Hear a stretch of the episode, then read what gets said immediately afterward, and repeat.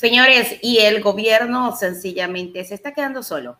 Guillermo Lazo se está quedando solo luego de este proceso electoral donde rotundamente el pueblo ecuatoriano le dio a conocer al gobierno que sencillamente no iba a la par con ellos. El gobierno va por un lado, el pueblo va por otro, el pueblo está exigiendo salud, el pueblo está exigiendo educación, trabajo, vialidad, todo, porque no se puede decir que hay algo que el gobierno haya hecho perfectamente bien y que ha respondido a las necesidades del pueblo. Justamente en vista de todo esto, ya los que estaban cerca del gobierno le están diciendo, no, nosotros no vamos con usted. Y es que el Partido Social Cristiano no será parte del acuerdo convocado por el gobierno.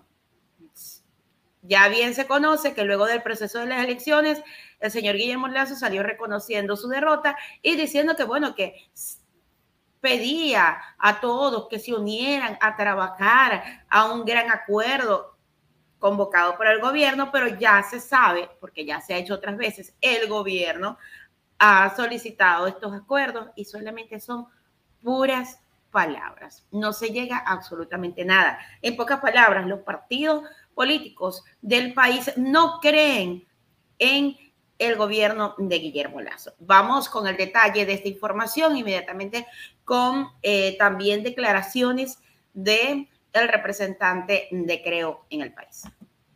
El cristiano aseveró que Lazo ha dado muestras permanentes de que su palabra y en la del gobierno no se puede creer. Tras un nuevo llamado del presidente Guillermo Lazo a la conciliación y a un acuerdo nacional, el Partido Social Cristiano emitió un comunicado. Aclaró que no será parte de esto, ya que en varias ocasiones Lazo ha faltado a su palabra.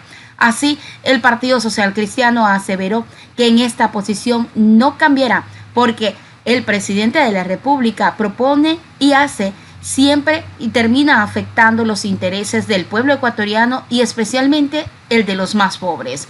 Además, porque ha dado muestras permanentes de que su palabra y en la palabra del gobierno no se puede creer.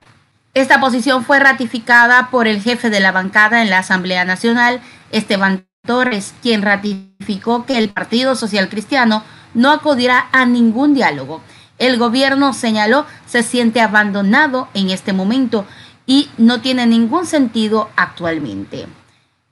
Él dijo, no acudiremos a estos llamados porque llamarnos al diálogo falso y mentiroso no tiene ningún sentido en este momento falso y mentiroso porque no tienen palabra y nunca la tuvieron, porque se sienten solos y abandonados, sobre todo por los ecuatorianos.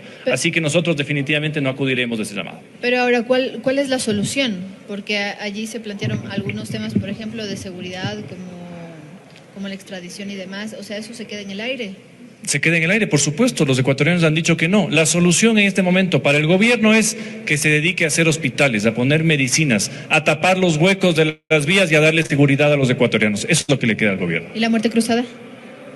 Si la quieren firmar, que la firmen, pero una muerte cruzada significaría, en el caso de que prospere, porque no es porque me están investigando por corrupción, puedo firmar la muerte cruzada, o porque perdí las elecciones, puedo firmar la muerte cruzada. Las causales son específicas, pero si es así, habrán elecciones inmediatas y nuevamente nos veremos todos los partidos en eh, un nuevo proceso electoral. Desde el correísmo otros sectores hablan de la necesidad de adelantar elecciones ante la situación política y el debilitamiento del gobierno. ¿Ustedes no ven esa como una necesidad?